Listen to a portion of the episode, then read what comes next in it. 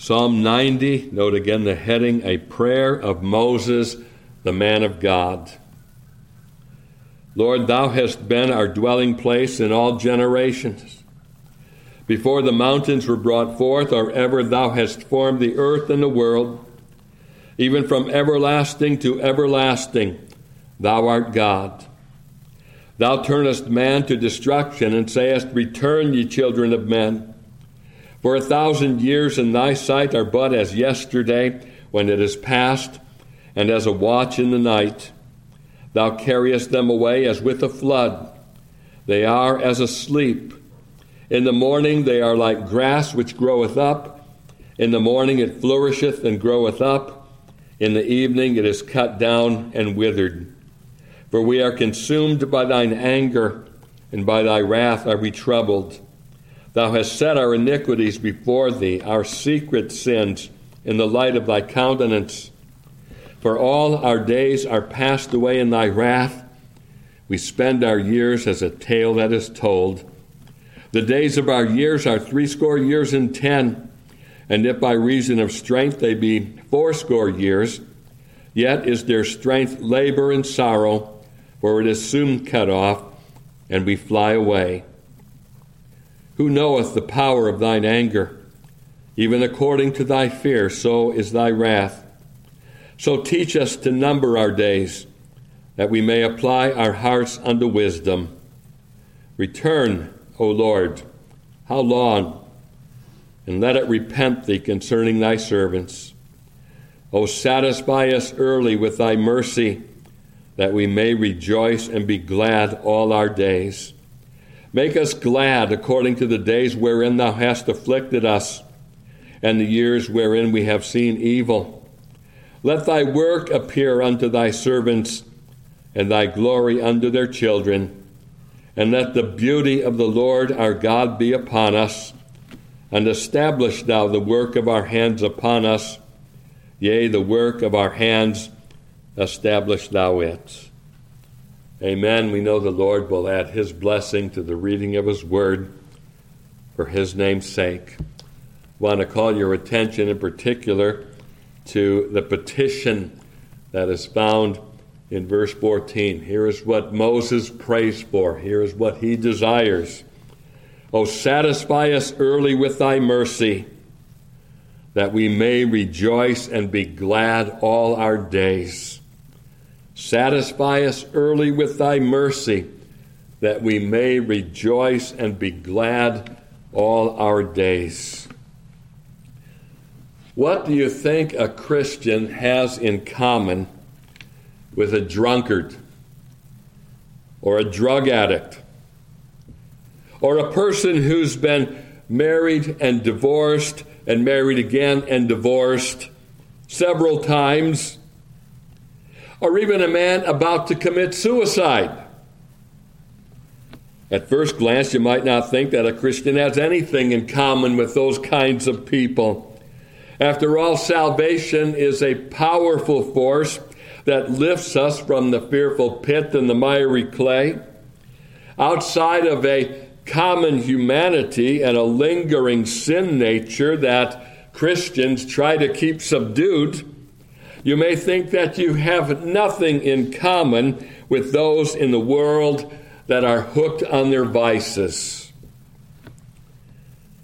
Truth of the matter is, however, we actually do have something in common with these people I've just described. Something that is good and wholesome and right if it's rightly identified and sought something that is so basic to every human being that you would have to identify it as a legitimate part of our being human. The thing that I have in mind now is quite simply the desire to be happy. The desire to be happy. Everyone possesses that kind of desire. The thing that differentiates Christians from others would be the things that are pursued in order to see the desire for happiness realized. But the desire itself is common to the Christian and the non Christian alike. The drunkard indulges in his drink because he thinks it will make him happy, or at least it will make him less miserable than he would be otherwise. Same thing holds true for the drug addict. Drugs bring pleasure to the flesh. Initially, drugs bring great pleasure to the flesh. It isn't until a sinner is hooked on drugs that he discovers how hard it becomes to maintain his pleasure. And eventually, his happiness, like the drunkard, becomes relative to his misery. In other words, his happiness is gauged by being less miserable than he otherwise would be without his drugs. The man or the woman who goes from one partner to another, being unfaithful, marital infidelity, such people are pursuing a quest for happiness. And indeed, how often do you hear it portrayed when you see it on movies, TV, what have you? A divorce taking place, and the argument given is, uh, uh, "Dear, I just, uh, I just want to be happy, so I, I've got to leave you and try another partner, see if that might make me happy." And even the man who's contemplating suicide is weighing whether or not things could possibly be worse than they are in this life. He's taking a gamble that in killing himself, he'll find greater happiness than what he finds in his miserable life in this world. Oh, the world bears a clear testimony to the truth that happiness is hard to gain in this sin cursed world, especially isn't hard to gain apart from God and Christ. Not even those who have had everything this world can offer are able to find true and lasting happiness. So, King Solomon, and what do you know about King Solomon? You know that he was wise beyond all others. You also know of him that God bestowed on him great honor and riches so that he had it all. He had everything. And yet, listen to what he says in Ecclesiastes chapter 1 and verse 8. All things are full of labor, man cannot utter it. The eye is not satisfied with seeing, nor the ear filled with hearing. And a little later, chapter 5 and verse 10 in Ecclesiastes He that loveth silver shall not be satisfied with silver, nor he that loveth abundance with increase. This is also vanity. And my, we can take it from a man who speaks by inspiration of the Holy Spirit, but who also speaks by experience. Some have suggested that that's the very reason Solomon wrote this book to show from a worldly perspective, so to speak, how dissatisfying the world is, even to those who have everything that the world can offer. The Christian, by way of contrast, is able to find happiness. He's able to find happiness above and beyond the world's happiness. And he's able to find happiness that is not contingent upon the ever shifting circumstances of life. Isaiah gives us a picture of this happiness, even during a time when happiness would not ordinarily be found. In Isaiah 58 and verse 11, we read, And the Lord shall guide thee continually and satisfy thy soul in drought and make fat thy bones, and thou shalt be like a watered garden and like a spring of water whose waters fail not. Makes me wonder if the Lord Jesus maybe was alluding to that text when he said to the woman at the well in John chapter 4 and verse 14, But whosoever drinketh of the water that I shall give him shall never thirst, but the water that I shall give him shall be in him a well of water springing up into everlasting life. If this be the case, if Christians are to be as that watered garden whose waters never fail, who possess within themselves a well of water springing up into everlasting life, how do we account then for so many Christians that seem to be so unhappy with life? It almost seems like an unorthodox thing to admit. But if many, perhaps even most Christians are honest, they would have to acknowledge that in spite of their blessings and in spite of their hope, they go through long seasons of not being happy. Now, some will argue, to be sure, that happiness should not be the Christian's primary concern. And in a sense, I get that. We should be more concerned about holiness. We should be more concerned about our duty and our obedience, some would say. But if you look into the matter a little deeper, I think you'll discover that holiness and obedience they can't be gained without happiness accompanying them. Some people, you know, draw a, a false dichotomy between joy and holiness. You can be one or the other, but you can't be both. So the thinking goes, and since I'm supposed to be uh, holy as a matter of priority, then happiness doesn't matter. Holiness is the main thing. I think, however, the Bible lays the axe to that notion.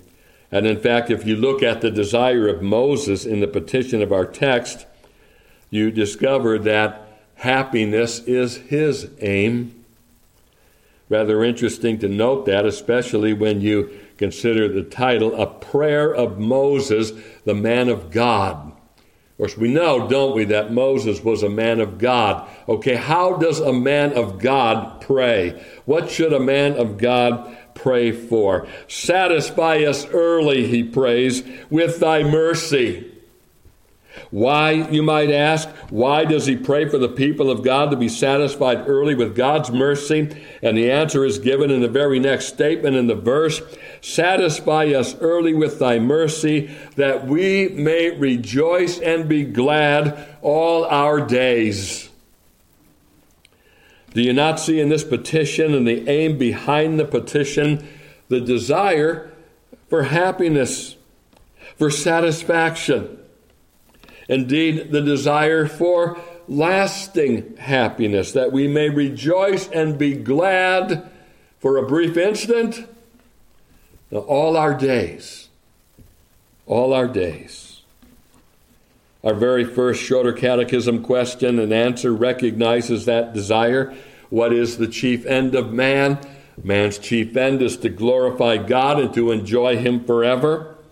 It's been suggested that the two ideas conveyed in that catechism answer could be merged in such a way as to read it man's chief end is to glorify God by enjoying Him forever. I think something can be said for that. If you're familiar with any of the writings or the sermons of John Piper, and John Piper, uh, an unusual man, in many ways, a very gifted speaker, author. Uh, one you have to read, I guess, with uh, a little bit of caution. Uh, he might be, uh, oh, how would you put it, paints with a broader brush than some of the rest of us do in terms of what, what he's willing to accept uh, in Christian fellowship. But anyway, in many respects, the man is brilliant. And if you're familiar with any of his writings or sermons, you know that this kind of emphasis on Christian joy or Christian, to use his term, Christian hedonism, it dominates his ministry.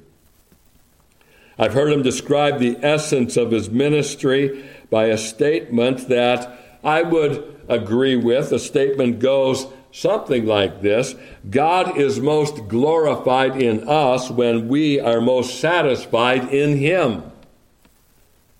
I think a case can be made to bear that out. It would certainly appear from our text that Moses himself would be in agreement with that kind of sentiment. Hence his petition in verse 14 O satisfy us early with thy mercy, that we may rejoice and be glad all our days. I'd like to look at that petition this afternoon in the light of the theme on the Christian's desire for a happy life. If this text presents anything to us at all, it certainly conveys to us the message that the Christian can and should realize his desire for a happy life. And the question I want to raise and then answer is simply this How can the Christian realize that desire for a happy life? Well, consider with me, first of all, if he's going to realize that desire, he must acknowledge the validity of such a desire. The Christian might be tempted to think that he needs to rise above that kind of desire. After all, isn't the pursuit of happiness the very thing that dominates the hearts of those that are unsaved? I said a moment ago that even sinners are driven to do the most senseless things that lead to their own destruction, and they are driven, nevertheless, by their pursuit of happiness. Should this be the Christian's desire too? Or should he set himself apart, rise above it, so to speak? Shouldn't obedience and the glory of God rank as higher priorities in the Christian's life? Doesn't it seem just a, a little bit self centered to suggest that any feeling or any emotion should dominate the Christian's life? The thing to keep in mind here is what I touched upon a moment ago, which is that you can't accomplish obedience and you cannot bring glory to God without being a happy servant of Christ. I remember some time ago, this just comes to my mind right now, when I used to have some email correspondence with Steve Dean. Some of you remember Steve Dean and uh, great gifted preacher of the gospel. And I remember that um, one of Steve's closing signatures would always be Christ's happy warrior, Steve Dean. I, I, I like that focus. I like what he's after in that. Uh, a happy servant, even a happy warrior for Jesus Christ. And certainly one of the clear indications that being glad is a valid desire is found in the fact that it's something that Moses prays for in our text. Oh, satisfy us early with thy mercy, that we may rejoice and be glad all our days. You've heard me say it often, and I'll say it again today that you know you're praying in the will of God when you are praying the prayers that are given to us by God. And here in Psalm 90 is such a prayer. Oh, satisfy us early with thy mercy, that we may rejoice and be glad all our days. I look at a statement like that, I see that it's a petition in prayer, and it leads me to conclude this is God's will. It's something, therefore, I should pray for. This is conveyed to us even more forcefully when you consider the command that Paul gives to the Philippians.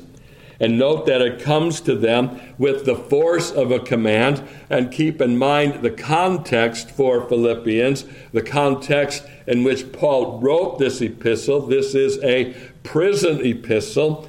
Here, a man sits unjustly being arrested and uh, held uh, in a Roman dungeon. And yet he writes in Philippians 4 and verse 4 Rejoice in the Lord always. And again I say, rejoice. I don't think Paul was commanding them to do something that he himself couldn't render. The word rejoice could be translated by the phrase, be glad. Be glad in the Lord always. And again I say, be glad. And you should note that the verb tense in both instances are present tense verbs which in the Greek language speaks of continuous action. So we find as strong an emphasis as you could find on the continuity of this command. In other words, this is a command that we must constantly be rendering obedience to. Be always rejoicing, Paul writes. And to stress it again, he states it again. And again, I say, be always rejoicing. The tense of the verb with the term always added, and then a repeating of the phrase, indicates to us that being glad in the Lord must be something that the Christian is giving heed to at all times. Easier said than done, isn't it? Don't we know? And if you look at other references in the New Testament, you discover that it doesn't matter what the circumstances of life are throwing your way. This command to be glad in the Lord must be heeded no matter what. So James writes in his epistle to his afflicted brethren, chapter 1 and verse 2 My brethren, count it all joy when you fall into diverse temptations. Peter writes in his first epistle, wherein ye greatly rejoice, though now for a season, if need be, ye are in heaviness through manifold temptations. And Paul to the Romans, Romans 5 and verse 3, and not only so, but we glory, or literally we boast, or we joy in tribulations also, knowing that tribulation worketh patience, and patience experience, and experience hope. And we see the psalmist in Psalm 34 and verse 1 saying, I will bless the Lord at all times. His praise shall continually be in my mouth. You begin to see, I trust, that happiness or joy or rejoicing is to be the Christian's portion at all times, circumstances of life notwithstanding. And you see that being glad in the Lord comes to us with the force of a command. If ever there was a time when Augustine's prayer would be appropriate, it would be with regard to our, our, obedience to be joyful in the Lord. Augustine once prayed, Lord, command what you will, but give what you command. Our text reflects that desire. Oh, satisfy us early with thy mercy, that we may rejoice and be glad all our days. Would you notice that the psalmist in this instance is not merely praying for mercy, he's praying for the effect of mercy to be ministered to his soul. Oh, satisfy us with thy mercy. He wants the effect of mercy to be satisfaction and he wants the effect to serve the purpose of making the people of God glad all their days. So the Christian's desire for happiness is a valid desire. As Christians, we're to align our desires with God's commands. That really shouldn't be too difficult a thing to do in this case. God's desire for us and His command to us is that we find satisfaction in Him that we may be glad all our days. Well, consider with me next that if we're going to realize this desire, this valid desire for a happy life, two, we must confront the challenges that stand in our way. And oh, there are challenges that stand in our way. The very fact that the psalmist would pray O satisfy us early with thy mercy. That indicates to us, doesn't it, that satisfaction in the Lord is something that has to be sought because it's something that's not always experienced. And indeed, it seems that it can be rather elusive at times. It's not our portion continually the way it ought to be. It's something that must be sought, and so we find Moses praying for it. And don't we know this in our own experience? We're supposed to be glad all our days, but don't we have to admit that we go on sometimes in seemingly endless days without being glad in the Lord? If you look at the setting of our text, you get the idea that gladness was not something that exactly dominated the heart of Moses or the children of Israel. Look at how the psalm reads beginning in verse 7 For we are consumed by thine anger, and by thy wrath are we troubled. Thou hast set our iniquities before thee, our secret sins in the light of thy countenance. For all our days are passed away in thy wrath. We spend our years as a tale that is told. The days of our years are threescore years and ten, and if by reason of strength they be fourscore years, yet is their strength labor and sorrow, for it is soon cut off, and we fly away. Who knoweth the power of thine anger, even according to thy fear, so is thy wrath. This is not exactly the setting of the people of God being glad all their days, is it? It's a setting of being aware of sin it's a setting of experiencing spiritual barrenness. It's a setting of life transpiring so quickly that it becomes like a tale that is told. And the Lord in this setting is conspicuous by the sense of his absence. And so Moses prays in verse 13 Return, O Lord. How long? Here is a barrier then that must be overcome our lack of spiritual sensitivity, and our hearts being dominated by the sense of our sins and our shortcomings. Our lives wasting away in a spiritual wilderness that seems so mundane and fruitless. When you think about it, it becomes easy to reason this way. How can I be satisfied in God when I'm so dissatisfied with myself? How can I really believe that God would be satisfied with me when I can see so plainly so much within my soul that God couldn't possibly be satisfied with?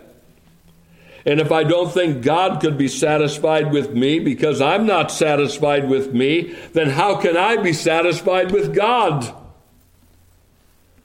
This becomes a major obstacle then that has to be overcome.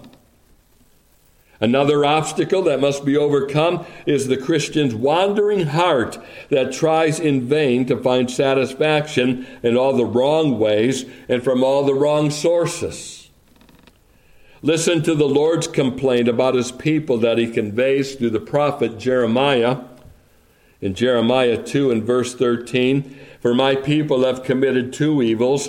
They have forsaken me, the fountain of living waters, and hewed them out cisterns, broken cisterns that can hold no water. What tragic irony that the people of God must own. They turn from the Lord who has the power to refresh and renew and revive. They turn from the only source from whom satisfaction and gladness can come in order to drink from a well that contains sand and gravel mixed with muddy water, as it were. Certainly, when we find ourselves in such a condition, we have need to pray, Return, O Lord, how long? And we have need to pray, O satisfy us early with thy mercy that we may rejoice and be glad all our days. It's certainly not the Lord's will or the Lord's desire that his people find it so hard to find satisfaction in him. The fault must be traced to us we're the ones that hew out the broken cisterns. We're the ones that take the blessings of God so much for granted that we come to loathe His blessings, much the same way the children of Israel eventually loathed the manna in the wilderness. It remains for us then to consider the remedy. We've seen that the desire for happiness is a valid desire. It's God's will for our lives. It is so much His will that He commands it. But there are barriers to overcome, our carnal lusts and worldly wanderings and hard hearts bring us to the place where we have to pray, Oh, satisfy us early with thy mercy, that we may rejoice and be glad all our days. Well, let's think then for a moment, finally, that if we're to see this desire realized for happy lives, we must appropriate the means for realizing this desire. And the most obvious means is revealed to us in the text, and it's quite simply the means of prayer. The psalmist is praying.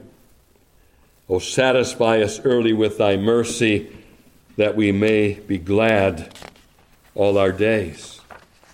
Underlying this prayer, of course, is the honest acknowledgement that the people of God were not happy and were not rejoicing. You could say that there is an element of confession of sin implied by the honesty of this petition.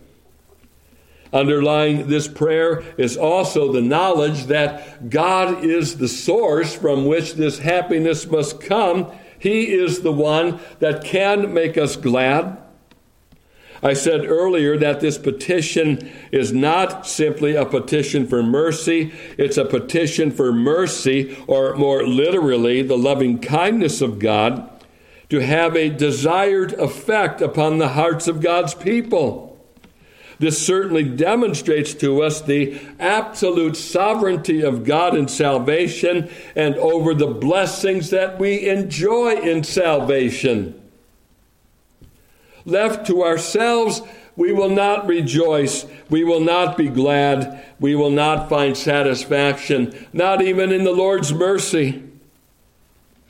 We need the Lord, therefore, not only to minister His mercy to us, but we need Him to minister to us the effects of that mercy. O Lord, let thy mercy penetrate and soften my heart.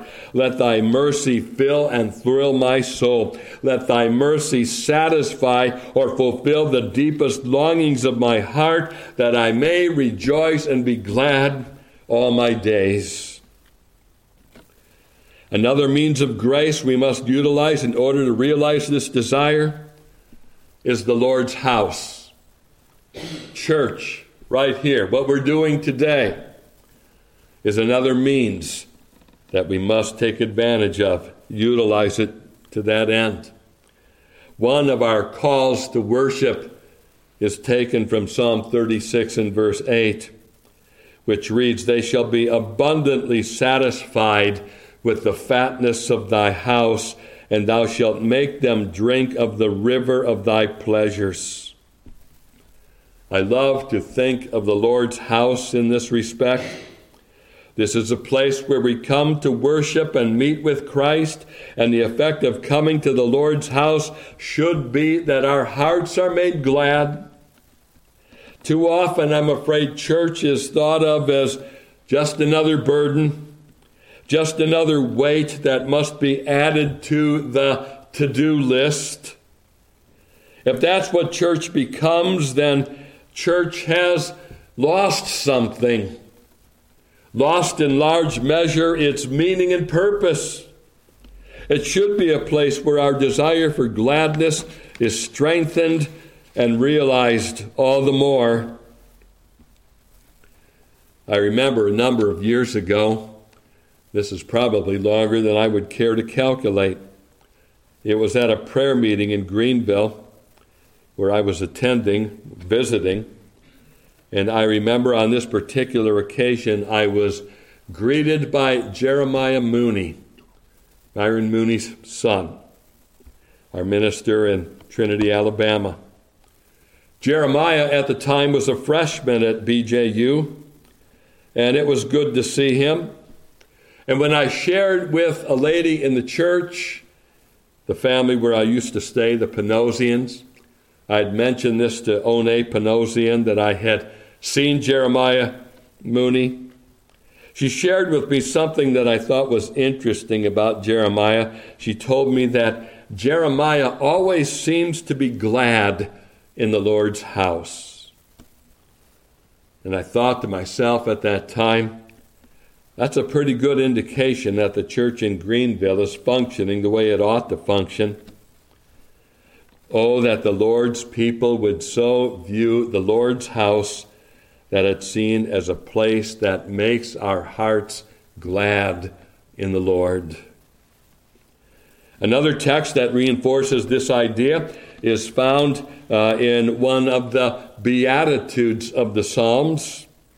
Psalm 65 in verse 4, it reads, Blessed is the man whom thou choosest and cause us to approach unto thee, that he may dwell in thy courts.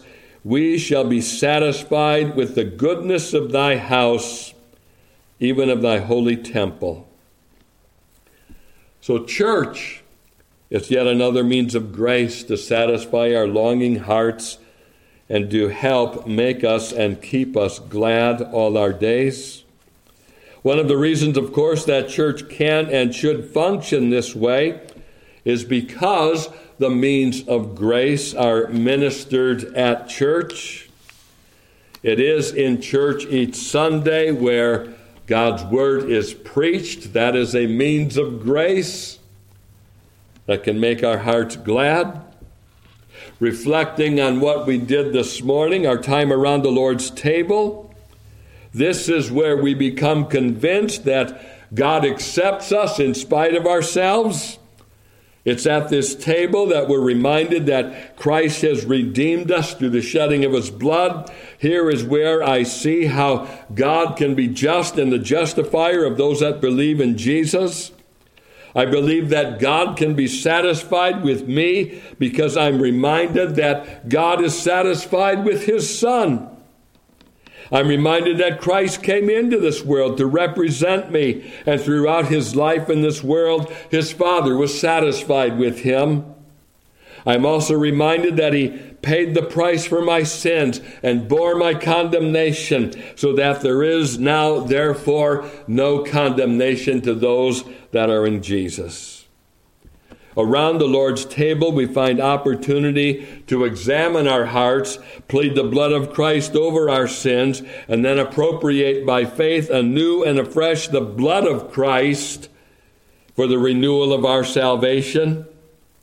Here in God's house and around the Lord's table, are we especially to drink of the river of God's pleasures and to have our hearts made glad. Oh, let's make this petition of Moses then our own. Oh, satisfy us early with thy mercy, that we may rejoice and be glad all our days. May rejoicing and being glad become the default mode to our lives. That really is necessary, you know, if you're going to make any impression on anyone for Christ. If all they see in a Christian is the gloom and the doom and the sadness and the distress over the uh, um, situations in the world. That really doesn't commend Christ all that well. The world needs to see not that you're ignorant or oblivious to those things, but that you're able to rise above them and be glad and rejoicing in spite of them. May we all then be satisfied with the goodness of his house and drink of the river of his pleasures as we remember his love and his grace and his mercy toward us in purchasing us to himself. May this gladness indeed be our portion, even as we launch out into this new week. Let's close then in prayer. And let's all pray. O Lord, as we bow now in thy presence, we do so with grateful hearts that thou hast saved us from sin's dominion. Thou hast saved us from sin's condemnation. Thou hast saved us from this present evil world. O Lord, we pray that thou wilt indeed satisfy us early with thy mercy that we may rejoice and be glad all our days. We're not asking, O Lord, for a frivolous kind of gladness, but for that rather which runs very deep and impacts our hearts and governs all that we do and governs even our attitudes and our countenance. So, Lord, hear and answer this prayer for thy people, for we ask it in Jesus' name. Amen.